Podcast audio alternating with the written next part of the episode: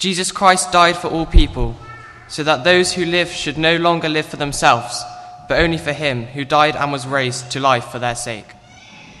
No longer then do we judge anyone by human standards.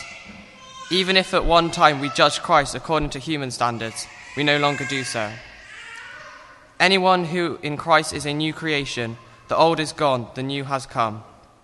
All this is done by God, who through Christ changed us from enemies into his friends and gave us the task of making others his friends also. Our message is that God was making all human beings his friends through Christ. God did not keep an account of their sins, and he was given us the message which tells, which tells how he makes them his friends. Here we are, then speaking for Christ, as though God Himself were making His appeal through us. We plead on Christ's behalf let God change you from enemies into His friends. Christ was without sin, but for our sake, God made Him share our sin in order that in union with Him we might share his, the righteousness of God. This is the word of the Lord. Thanks be to God. Thank you, Luke. Well, we heard there of the way that God has done something quite miraculous in Jesus. By his death and his resurrection, he's made it possible for us to know God ourselves and to be his friend.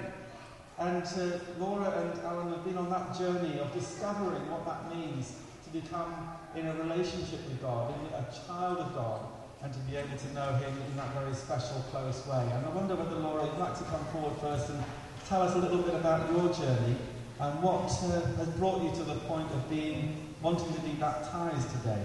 It's, uh, it's a big step for an adult to make in lots of ways.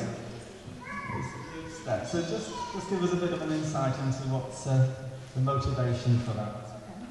So, um, so um, I'm going to read, so I apologise, but um, um, so I wanted to say that my spiritual journey has been um, a really gradual one. It's something that you know, slapped in the face, so to speak. Um, it's fair to say that at times it's, uh, you know, there have been ups and there have been quite difficult downs, and at times I felt quite lost. However, looking back at my life from childhood and the chaos of a young child in a really quite dysfunctional family, through to, sorry, meeting my husband, um, marrying him, finding my spiritual family here at Christchurch, becoming a mother. And um, I've always felt God's hand on my shoulder guiding me. But Sometimes maybe I've turned away from that or not taken much notice of it. Um, but I've, I've got no doubt that God led me and my family here to Christchurch on a Sorry, I'm sorry. They've been packed up. Sections are packed away. I've got a clean at this. Has not been cried in yet. But if you carry on like this, it might well be. Right. Yeah, so a chilly December morning, shortly before Christmas in 2012, we kind of bundled through the door with this newborn baby who wasn't very well. And um, we'd been um, looking for a church to settle in. We hadn't found anywhere, you know, we had no spiritual place to call home.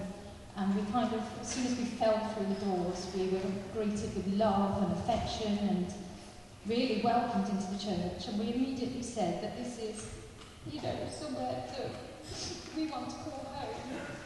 Um, and that was a massive turning point in that life um, in, you know, with our relationship with God and where we are now, um, excuse, excuse me, um, and with the love and support of our Christian family, we are here today. Um, but what led me to stand here and want to be baptized is um, I had that moment that everyone talks about. Um, I became quite ill, um, not terribly ill, um, but I, was, I became overcome with um, an anxiety.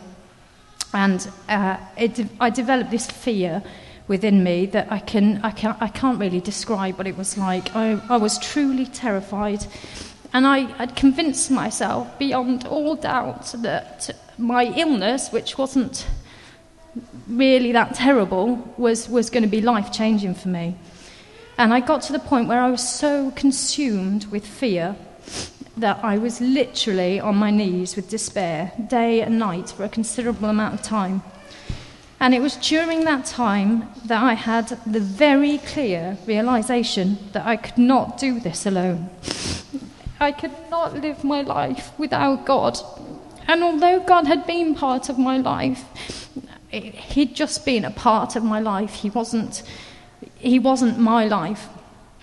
I only had one place to turn, and I had handed everything over to God. My life, my family, and that fear that I had in me. And I handed it over to Him, and I trusted in Him wholly that He loved me and I loved Him. And I became peaceful, and the fear left me. And once again, I felt His loving hand on my shoulder. He's always there for me, in me, and I dedicate my life to Him. And I thank you, Jesus, for saving me. Amen.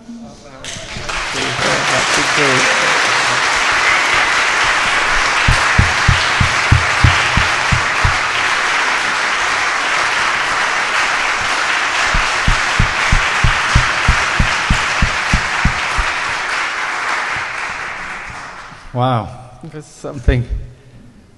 Thank you, Laura. I wasn't expecting all that. It was really, really wonderful to hear. Everybody's got their own story in different ways, and there are many different things that enable us to come to a point where we want to say, I'm utterly sold on Jesus. That sometimes takes years and years and years. Sometimes we're still on that journey. Other times there's a point that we can look back on, and it becomes very real and very clear to us. Alan has had a different kind of journey. And he's going to share a little bit about what uh, has been happening during this time and what motivates you, Alan, to be willing to come and now and be drowned almost under the water for a little while and then rise to uh, something new. Okay. Thanks. Thanks, Laura. Um, so, my journey uh, has been quite a long one. Um, I went to San gone off. Just want to use Alexa in there. Yeah, let's go over that.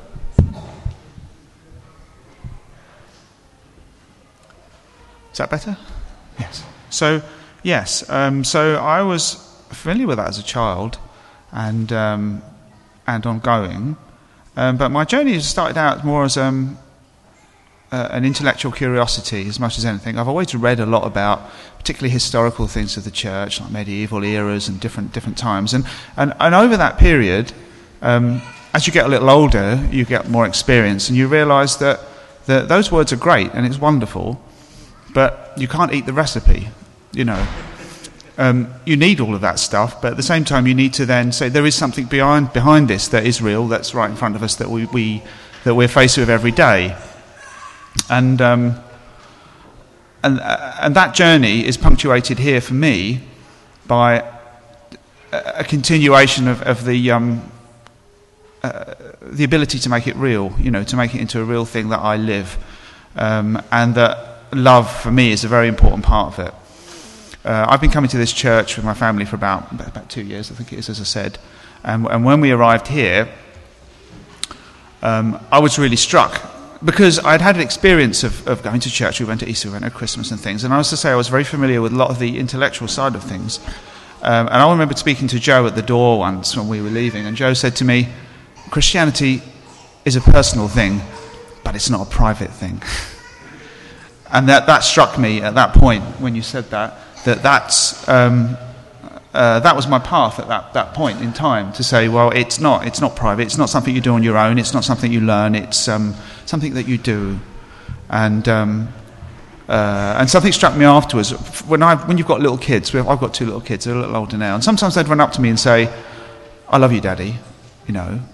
And you, it's only when you stop and realise that they're not saying, I've had to think about this and I've decided to categorise you with the people that I love, they're actually saying, I love you right now and that's the sort of love that you're talking about from God. It just, it's, there it is, it exists, it's all around us. If you choose to see it, if you don't choose to see it, it doesn't make any difference, it's still there. So for me, this is not an ending, it is very much a beginning. Um, it's uh, a statement publicly to, to, do with what you were saying there. And um, it just feels so right to do at this point. As, as, I've had a very difficult week. I will share that I lost my mum two weeks ago, and um, uh, which hasn't changed anything at all about this. Um, uh, and so I'm, I'm going to look for this as a. Um, it's not an exam. It's not something I can pass. It's not something I can fail. It's something that you do. Um, it's, it's an experience. It is it's the food. It's not the recipe. So that's where I'm uh, at this point in my life.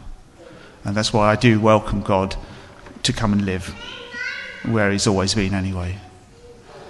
Thank you. Thank you, Alan, so much. Thank you very, very much. Great.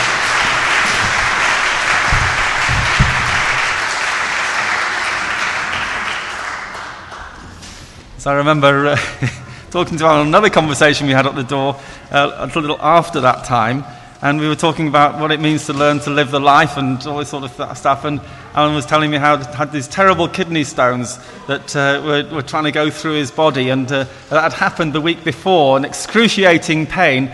And I said, How on earth, what were you thinking about at that time? Well, actually, Joe, he said, I was thinking about what does it mean to learn to live the life whilst passing kidney stones. And I thought, there's a man who's got it. so we're going to give thanks to God. And I want to ask you, before we, do, we sing a song, I want to ask you uh, in a moment to make some ba- ba- declarations of your own intent to be baptized. Before we do that, we're going to give uh, an opportunity for us all to say together, we are part of this faith community. We are part of a,